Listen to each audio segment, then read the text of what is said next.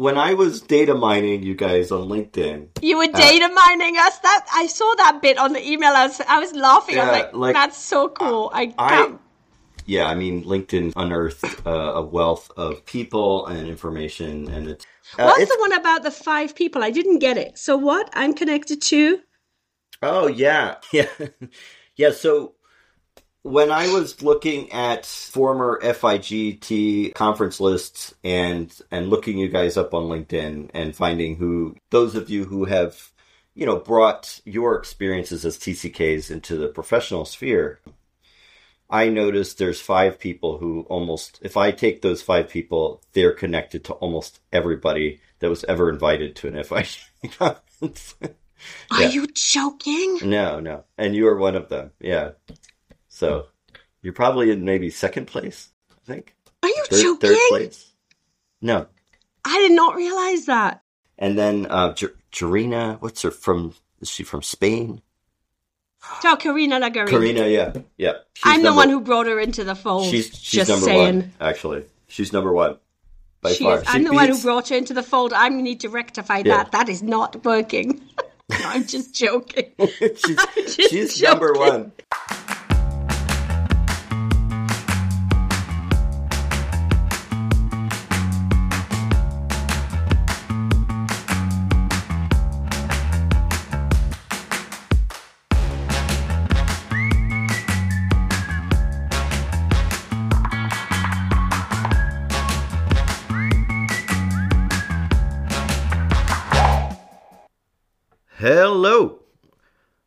Welcome to my TCK podcast, where we answer ridiculous questions like Where are you from?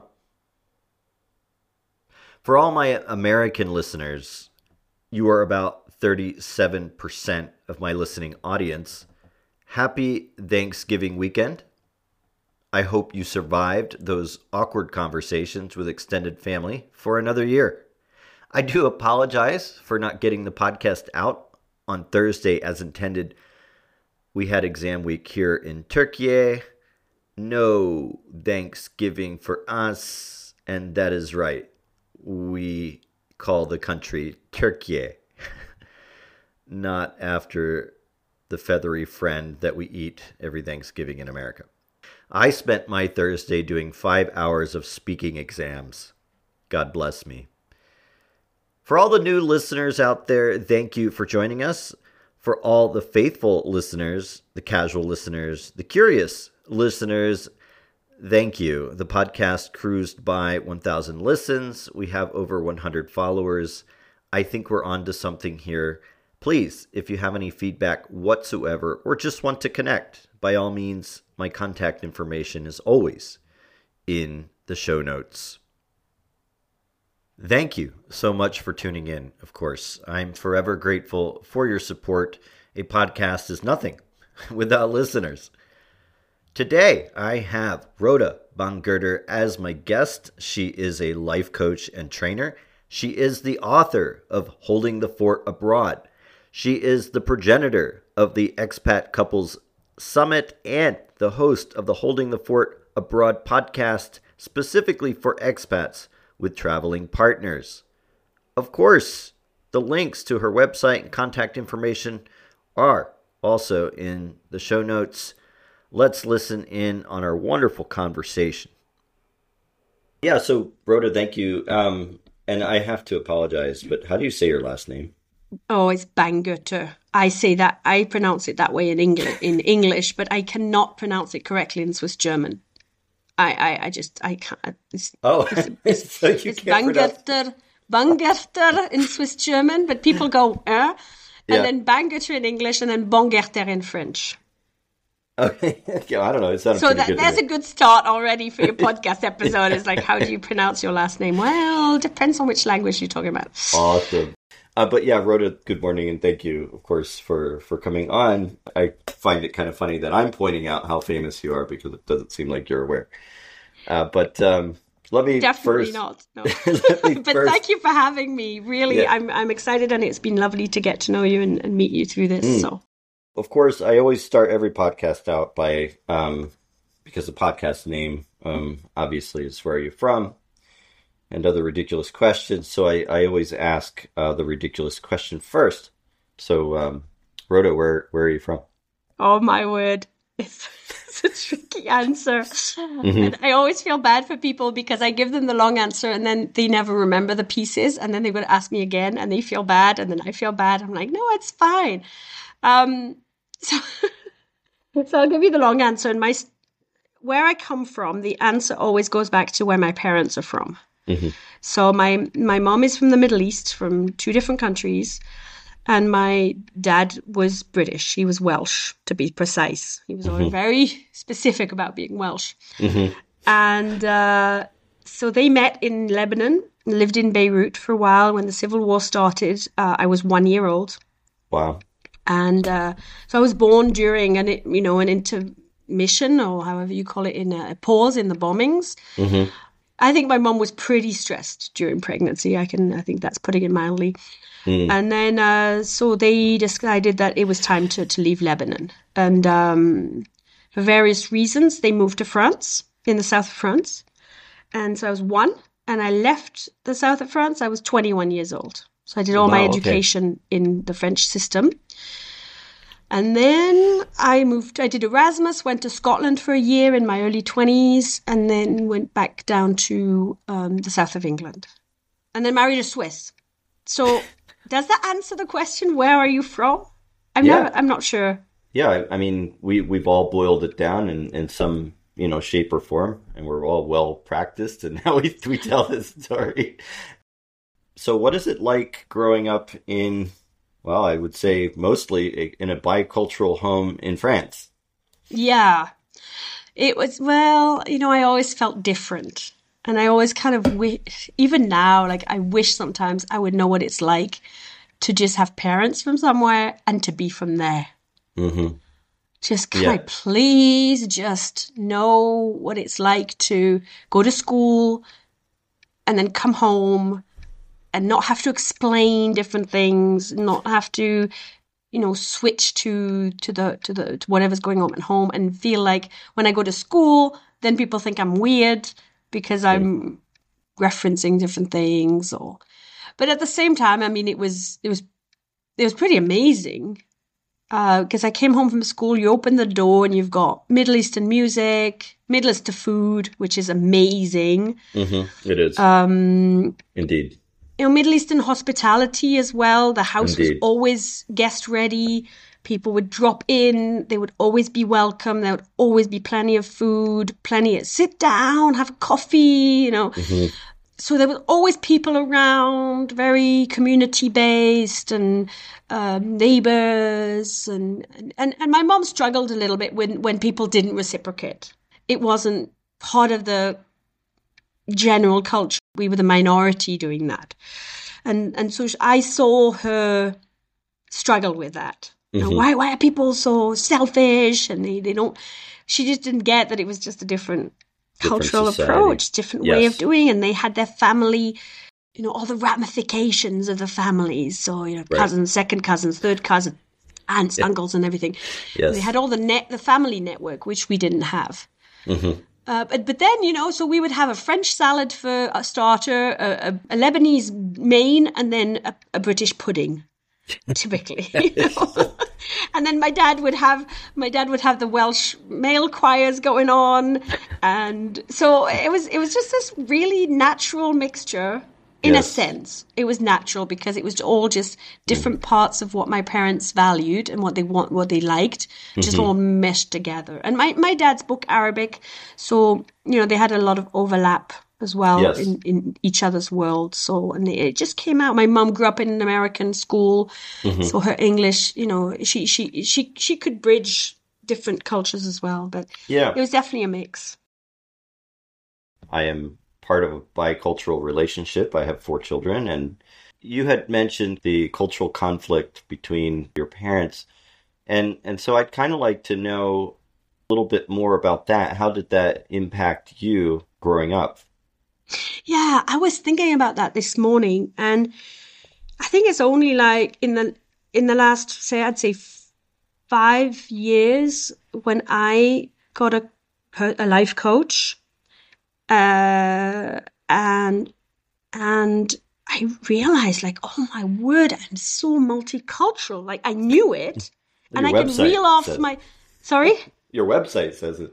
well, exactly, my website, and and I knew it, and I can reel off like all the places like that have been part of my life, and all the different cultures. But I, I hadn't like it hadn't sunk in, and mostly what it hadn't sunk in was was um, the differences in behaviors and beliefs and values from mm-hmm. these different regions of the world and just how my parents grew up very differently. And so I started looking into, you know, all the cultural, cross cultural communication and Edward Hall and, and, and Erin Meyer and the culture map. And that's when I realized that you can, you know, you, you, you can understand culture to a certain level. Yes, the greetings and the food and, but also so much deeper than that in terms of like values and you know collectivist or individualist societies and, mm-hmm. and how you persuade people and how you what's important in terms of task or people and and and also because the coach made me do a values you know she brings out the list yeah. of values what are your values and i realized oh i grew up with conflicting values yeah i grew up with so my parents never got to that point where they could understand oh like so my mom valued collectivism you know it was very she mm. valued community yes up to this day she said to me the other day like oh if you don't dress well you're not respected mm-hmm. um she will not do things because of what people will say Right. Yeah, and I think it goes collective. beyond I think yeah. it goes beyond the people pleasing. It's really like this is not done in this community. Right. No, I I'm from the Far East, so yeah. Yeah, it's, it's similar. Yep. Yeah. And it was like my dad was ill a, a, few years ago. He had cancer. It was terminal, and we said to her, "Listen, now's a go back to see your sister. You know, now's a really good opportunity. Just, just it was just like he was okay." and he was like uh, he was he was about to really you know we knew that there was a, a window of about a week and we said no just just go see your sister. We'll hold the fort. We'll mm-hmm. kind of we'll we'll we'll be here. You've got a week. He's he's good. He's stable. We're good. We're good. Go. No do that.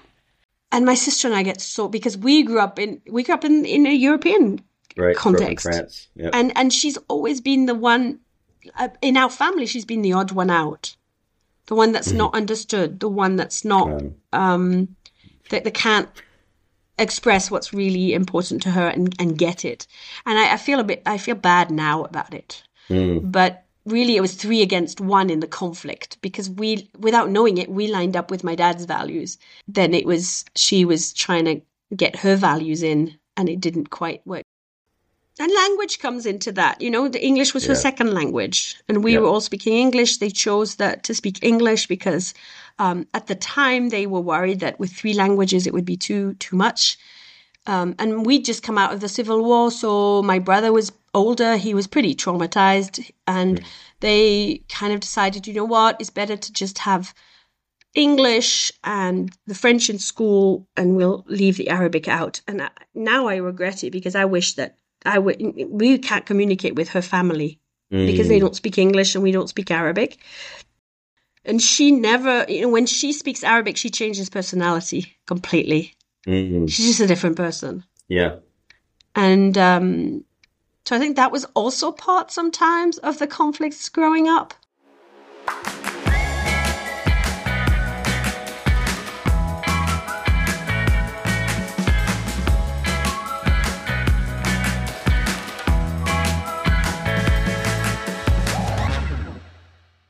Yeah, I, I can resonate just thinking about the dynamics in the home, what language my children choose to speak, what significance it plays. The very hard, and this kind of leads into our, our later discussion about what you do now. But, you know, my decision to allow my family to stay in one place and be submerged in in my wife's culture. Uh, so, in a way, I'm really glad you, you, you talked about that because I feel like possibly I'm might be making the right decisions in some way, you know. Mm. Um, but of course, there's trade offs in everything, right? Mm. Um, and uh, yeah, I, I think the I was in a workshop the other day about intercultural couples, and one of the exercises they got us to do. This was um, a couple of cultures. They're on Instagram. Mm-hmm. They they have a lot of content, and um, one of the exercises they got us to do was like think about your your culture and three values you want to share uh, with your children, and mm-hmm. then think of your partner's values and uh, and cultural um, anything cultural from them that you want your children to have, and then mm-hmm. see how you can put yours and them. So I think this combination of, and we did it as an exercise as a family, where we looked at the list of values, mm-hmm. and and we each uh, narrowed it down to three. So our two boys who are now teens, and my husband and I, and it it, it does help in understanding what's important to the other person mm-hmm. and why they're so adamant that you need to do this or you need to do that or this has to be part of our family or you need to raise the kids in this you know the like excellence and loyalty and all these different ones and for me it right. you know it's generosity and but it really it's helped us a lot in because they can also be cultural values and yeah. and um kind of brings it a little bit more explicitly Mm-hmm. rather mm-hmm. than having these conflicts and you never really can put your finger on them, but you know you disagree. Yeah. and that what that's what that's what gets to me when people say, "Oh, you need to communicate more." And I'm like, "Well, we're oh. communicating. We're talking all the time to each other." Right. But we're completely missing each other's understanding and and we still com- we're still in conflict and I think yeah. that's the secret.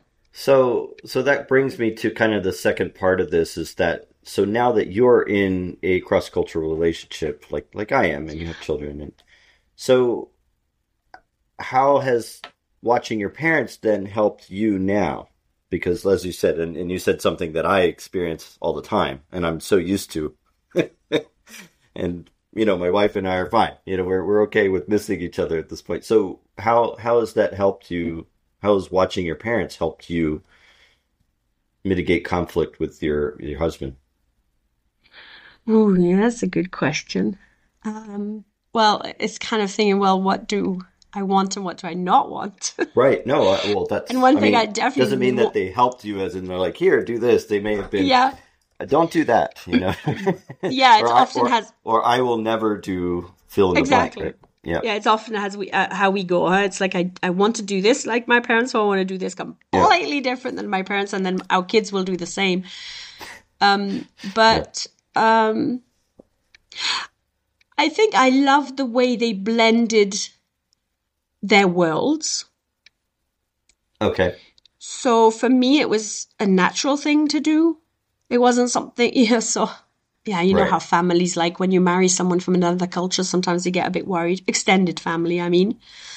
Yeah. Uh, and we had a little bit of that. Um, in my direction, as in his Swiss family were like, "Oh, who's this woman from outside you're marrying?" You know, right? Um, but um, so I think for me, it wasn't like a. At the beginning, it wasn't a big deal. It's only when we got to these bits where there was conflict, and I was like, "Well, what's going on? Why, why, why, why are we hitting this wall? And what is it?" And so, and I think I also loved. I mean, they had values in common, and I think that kept them together. Mm-hmm. So they were people of deep faith. That was, you know, their faith was very important to both of them. Mm-hmm. So, and they had a common faith. So that held them together, I think. And um, we have that as well. Mm-hmm. Um, and I think, but then I didn't want the conflict piece. Right. And, um, and I think it was just a sheer miracle I landed on the cultural bit, really. Oh, okay. I think it was just it was just that I kind of started to scratch it and kind of start investigating it. Um, that I realized that what I'd been seeing as a child was probably personality, but but probably in in big part cultural. Yeah. So that's always been my question in the silence or in the turmoil, whatever it is, where I'm sitting there thinking, okay, my wife and I, we're not, you know, she's suddenly shut down. She's not talking to me. She's treating me like a stranger. I've done something horribly wrong. Uh, is this because this is a stupid husband mistake? Is this because our cultural values which which one is it am I dealing with right now? And and having to sort that out is is not always easy. Um, no, and I think that's where the beauty of change. You know, yeah. Do you change it? You know. Yeah, and I think the beauty of having both both elements and bringing them together means that you don't have to sort it out. It means right. that you have, you know, your your if you've got the if you've got an understanding of the cultural piece and and keep learning on that and keep um, understanding your partner's cultural and family upbringing and your mm-hmm. own and then you've got all the, the, the the usual you know couple thing and the personalities as well and once you bring all and you're like oh it doesn't matter actually where it comes from because it's probably a mixture of both and mm-hmm. and you're probably you are who you are anyway and it's all intertwined between your personality and your culture and so mm-hmm. I, I, think then then I think it makes it for me de- definitely for us it was the magic and we're still learning we're in this process he he's he's intercultural too in a in, in a way because he's from the French speaking part of Switzerland, but mm. he, that's where he grew up. But his dad was um no, his mom from was from Zurich. So the different parts of Switzerland can be very different from each other culturally. Interesting. And so she had come down as a as a for work experience and had learnt French, and then she met um, his Olivier's dad, my husband's dad, and they got married and stayed in, in this French speaking. So to, to an extent, he's intercultural, cross cultural, but he really has a sense of who he is and a sense of identity and a sense of maybe it's also partly just who he is, but he, he can decide quickly on things. And I didn't know who I was.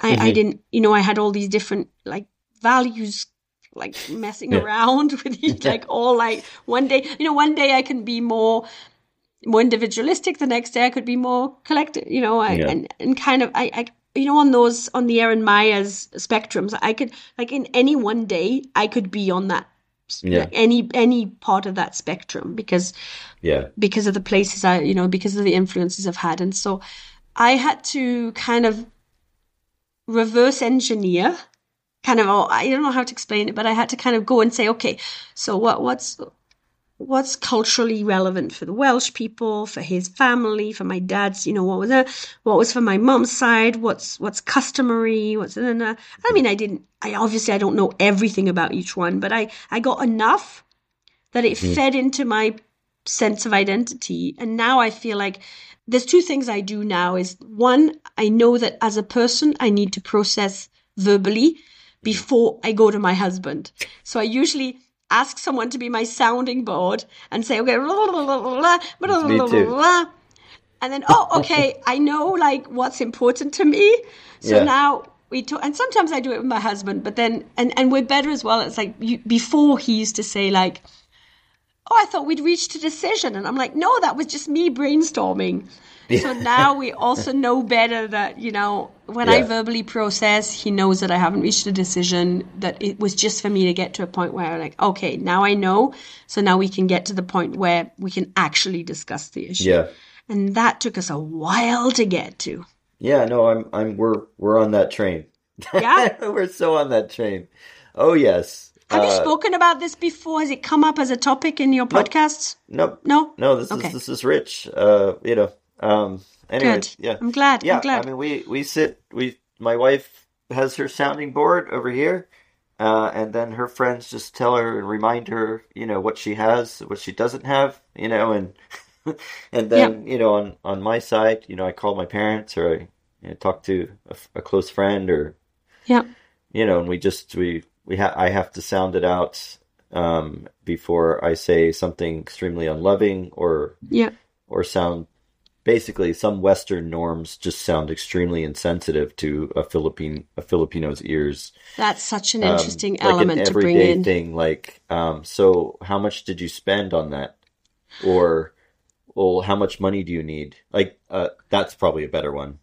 How much? So how much did you need for that? You know, that's such a normal question. I think among you know a Western couple, and that question sounding however it sounds in English to her, uh, you know, comes in and is like, my husband doesn't trust me. Yeah. Um, you know, we're not equal Yeah. partners. Uh, Yeah. We and are. it would never occur to you that that's what she's thinking. Well, I I spent the first two years of my marriage banging my head into a wall, so you know it was it was pretty terrible. So how did you discover it then? I'm interviewing you now.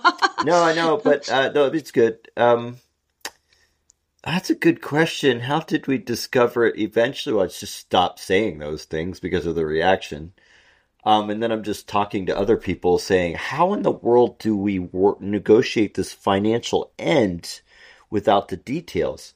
How is it that Filipinos don't, w- they only work on nuance and no details? It's so fascinating to me and it, it, it informs their whole financial structure. So some of my nerdiness, you know, and, and I think you said it, reverse engineering their background, how they grew up, the values.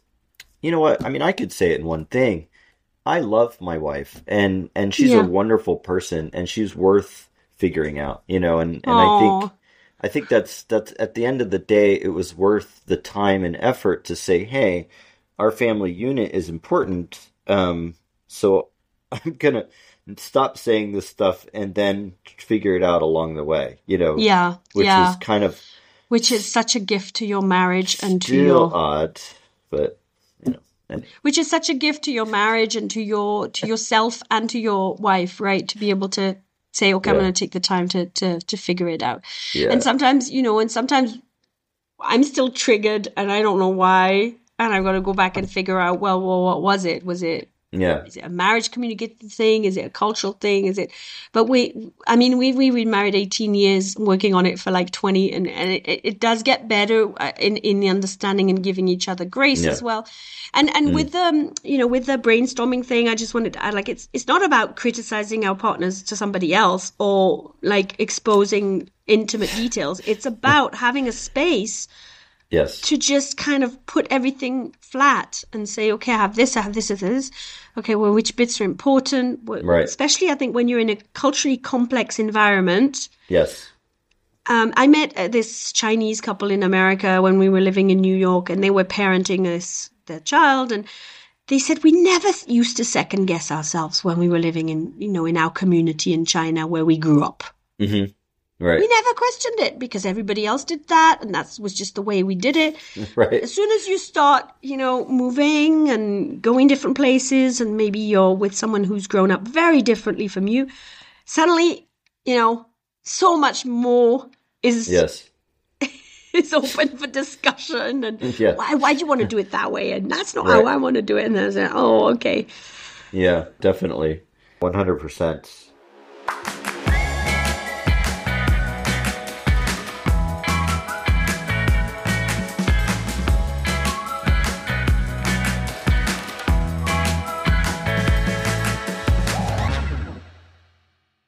Imagine for a child that would have that, let's say, behavior or belief about the money. So Yeah. not being a okay, but that child grows up, marries someone who's also um, European, and lives in a country, say Latin America. Yeah, So they're completely out of the Filipino culture. But that piece has come through, and is like, how does that person discover that that's the piece that's come through maybe one one or two generations in the family, yes, and that their partner doesn't understand because, and they might not even understand it themselves because they don't know where this has come from. They just know that Right. this is something that, but because they're not part of the majority culture, it might not be as obvious. right. Yeah, I mean that's that's the essence of my podcast, the essence of us as as TCKs. We have no idea where this is coming from. You know, where's the angst? You know, all we feel is emotions or shame or Yes. or joy or, or or relief. I mean, when I moved to Asia, um, I had I had worked in London uh, in the U.S. Navy for a while, and then I was on a ship for five and a half years with Americans. And then when I moved to Asia, there was a really weird sensation that I couldn't put my finger on, and didn't realize that I I was coming home Because Yeah. you grew up there. because I grew up in Asia.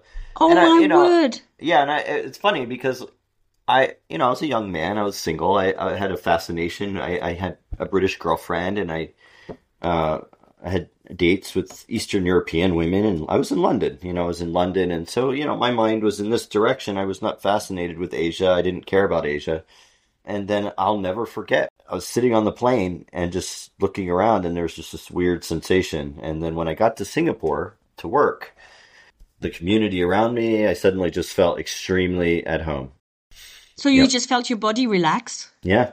It was yeah. A, it was the strangest thing. I just felt yeah. really, really at home. And yeah, um, there's something about just not second guessing yourself as much. Yeah, that's right. The values suddenly made sense, but I again, like you said, I couldn't put my finger on what was going on.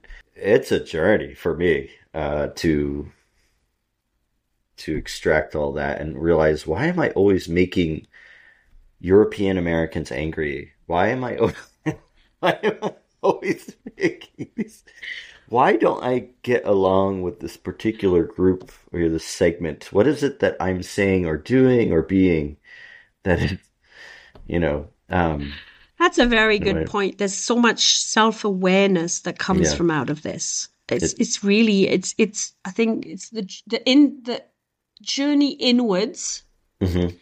that needs to that probably I mean, I don't know which one people would start with, but you you know, it's either a journey inwards where you're trying to understand why on earth am I like acting as I am. Yes. And then there's the journey outwards where it's like, okay, what how does that interact then with the world and how do people right. react to me and, and and and I think siblings choose different countries because that's where they feel the most comfortable and yes. England for me was the closest to one I felt culturally. And it's interesting now we're in Bishkek mm. in Kyrgyzstan. Mm-hmm. I feel very relaxed. Mm. And it's it's I think culturally and the way you know the way that hospitality works here, the way I'm not second guessing myself mm. hardly ever. That's nice. That's interesting. And it's it's you. I can feel my body relaxing. Nice. That's very interesting. Um, I have one more bicultural, uh, or in this case, biracial uh, thing to talk about. And um, you talked about growing up and being a bit self conscious about how you feel like you're not placed in the yeah. physical world. Can you tell me, can you unpack that a little bit? Yes, yes. So somebody said a comment to me at the Chiang Mai conference. Yes. And they said the for the third culture kids. Uh, conference and somebody said to me like oh, I, I can't place you by the way you look right and usually people say to me i can't place your accent right and this was the first time ever that someone mentioned like that they can't place me from the way that i look mm-hmm. and it really kind of stopped me in my tracks because my appearance is something i've struggled with for years. And maybe you know maybe a lot of women struggle with appearance. A lot maybe there's a lot of people struggle with appearance. I maybe yeah. i don't know. I'm, maybe i'm not that. But i suddenly thought that this was an interesting element i had not considered. And it had come up uh, about 20 you know when i was in my early 20s i went to lebanon and, and mm-hmm. when i landed in beirut airport i suddenly looked around and i thought oh, i look like everybody here like a lot of the women here they would think i'm from here if they saw me. Mm-hmm. And I think that was the first time that had happened. And I mm-hmm. realized that growing up, you know, pe- well, I'll, you know, I'll say it, it's a bit raw for me, but people would say like you're ugly and you're, and I would get that in my face. Mm-hmm. And I, and so I, I, I believe it. I believe it to this day. Mm. And, um, but the way that she had said that comment, you know, I can't place you by the way you look. I thought, you know what? These children that were so mean to me, they probably couldn't place me by the way I looked. And I mm-hmm. didn't look like them. I didn't act like them. And they just reacted that way because I was different. Yeah. So there was a little bit of healing, a little bit of emotional, but it was just mm-hmm. an interesting comment because I'd never really seen it much on appearance, mostly on accents or on names. Yeah, and I I'm pretty sure uh, many people listening can um, connect with that in so many mm. ways, especially when it comes to biracial, you know, uh, existence. Um, if you, you know, have one parent, my son, um, my son lives in this world. And so this stuff, you know, I mean, I get to hear it firsthand. Thank you for that. Um, but yeah, well, he lives in that world. So it's, it's, it's important uh, for us to remember as parents that you know we we made these decisions they have implications and so yeah. those are some things that man, may manifest with our children and and that goes you know i mean not just cross culturally but or outside our passport countries but within passport countries of course in melting pots like the uk the united states you have multiracial couples and so there's there's yeah. these realities you know that take place it's so funny because like I've I was in Switzerland and I was sitting in a park with our kids and there was another mom there and she started going on and on about Middle Eastern people. And I'm sitting there going, oh. she has no idea that I'm half Middle Eastern. And um, I I was really mean because I let her go on for a bit. And then I said at the end, oh, well, you know, I'm half Middle Eastern. And she was so embarrassed. And I said, you know what? Let that be a, I felt like saying, let that be a lesson to you. Yeah. Because you don't know who the person, and A, you shouldn't be saying that anyway. Mm. And B, you know, hello? Yeah. You're speaking about real people here, and you're speaking to people who have emotions and who have a stake in it and who are a part of this culture. So stop, you know, think before right. you talk. So, so she, I was, too, I was too white. I, right. I, my mother, my mother's brown. My mom, my dad is white. Mm-hmm. She looked at me and she said, "Oh, she just made a huge assumption." Right. And it's just, int- I part of me was like, "Well, there you go." gives yeah. you a lesson on on judging people by yes. the color of their skin that they might not even be. I've had similar. I had a man ranting and raving about how how Filipinas, you know, the uh, ladies are gold diggers and they're worthless and this and that that and I, I did the same thing you did. I just kind of sat there and listened and then I was like, mm, yeah, my I'm, wife, my wife's Filipino. Mm. He's just like, oh, yeah, makes them embarrassed, and, you know, then, huh?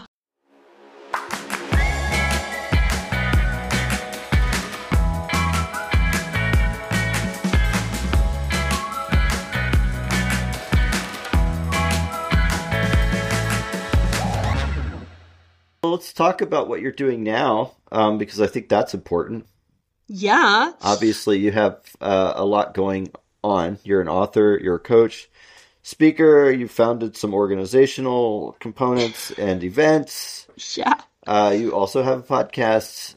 Let the audience know, uh, you know, yeah. who you are and what, what, how you represent our community yeah. broader set, set yeah so one of the things i realized when i started um, joining the expat communities um, was that one of the top stresses for a spouse for an accompanying spouse is frequent business travel. Mm-hmm. and when i saw that in literature i thought oh my word you know my husband has been doing this for like 10 years by that time probably. Maybe more and I was like, oh, and, and it's so funny because he, he went off, got his calendar, showed me all the dates he traveled in the last 10 years, you know, because he's that organized. And he said it wasn't that much. And I'm like, uh, yeah, but there we just had a new baby. And that trip, oh yeah, I just, you know, we had illness in the family, like severe illness. Oh, and that trip, yeah, we just moved house. And that trip, we, so it was never just a move, you know, it was never just a trip. It was always combined with the expatriation. Mm-hmm. Yeah. And at, so when I was looking at this part and realizing that the other part that was happening at the same time was Kabul. So he was, we were in discussion on whether he would take a job in Kabul as head of uh, Swiss representation, mm-hmm. and I would stay in Switzerland with our boys.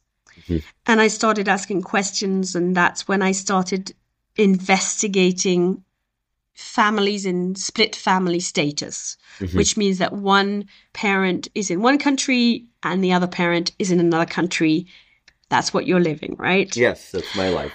And so, and and just realizing that families have very good reasons to do this. Usually, it's it's dual careers or like for you, you know, for your kids to stay in, in one place, kids' education, staying close to elderly relatives, um, you know, health reasons, access to the country if it's a non-family duty station. So basically, since then, I've been researching, interviewing. I started a podcast. I have one-on-one clients as well that I support. Um, because for the person who's staying at home, if the person that person has the kids, usually that's one of the typical scenarios. and then the other parent is traveling back and forth from the location. Sometimes it's gone for mm, you know three, four months, mm-hmm. and then comes back. It, it's a lot for the person that stays at home. It's a lot. Mm. And so I I really love doing one-on-ones and supporting people to try and say, okay, you know, usually I tell people like you need to multiply the rest that you get. How on earth are you going to get it? Mm-hmm. So it's trying to figure out creative ways of of, of managing stress, managing overload, um, helping that person also, you know, figure out what they want to do because it's very hard when your partner's not there. You're kind of a single parent, but you're not because you're still in a loving relationship. Yeah. So it's like you're trying to maintain a family unit uh, with distance involved. Mm-hmm. So anyway, and then I, I'm developing, trying to see workshops and and helping organizations see how important it is to support mm-hmm. these families as well. That it's also part of their duty of care. Mm-hmm. I would say for those that are for jobs where for example, the family can't go, then that that's even that's even more their duty of care. Mm-hmm. But I think in the larger realm, I think the you know there are so many packages for whole families who move. Yeah. Uh, but the organizations don't realize how important it is for the for their staff that their family is okay back home. Right. And we're not talking about grandparents or extended family, although you know, and that's a big piece. But we're talking about wife, husband, yeah, wife children. Yeah. yeah. So that's, that's, that's right. what I do. I have a podcast called Holding the Fort Abroad and just, nice. just letting people know they're not alone. Some of the common challenges they have. Mm-hmm. It's not them that can't cope. There's, there's some, some major challenges in this life, but there's also some silver linings, some opportunities. Families yeah. are doing this for a reason, for the good of their fa- families. So, yeah. how can we reduce the pitfalls, you know, in the struggle and increase the benefits for the family? People can go to my website and download like there's a top tip sheet for living yeah. this life, and um, yeah, it's from will, all my will, resources. I will certainly put your your website in the show notes, um, yep. and that will definitely be available there. Yeah, and people can connect with me on LinkedIn so that maybe I can beat Karina. No, I'm only kidding. Um, I mean, I I haven't crunched the numbers. Uh, I'm just no, know, this... no, no. You said it now. It's out I, there. That's it. I have one more thing, mm. and that is uh, so we are as Americans. Um, you know, our my you know my passport country. my yeah. passport country. Um, we are about to celebrate our Thanksgiving holidays. They're coming up. And so I was just going to ask you one question. What what are you thankful for? This is kind of a dinner table thing we do. Oh my word, so much. I'm ha- I'm I'm thankful for the community I joined when I found families in global transition, when I found all you guys. Uh-huh. Like meeting you recently, it's mm-hmm. like, yes, this is being part of this community means that we could meet. Mm-hmm. And yeah. it just enriches my life so much. And it, this is where I also feel at home.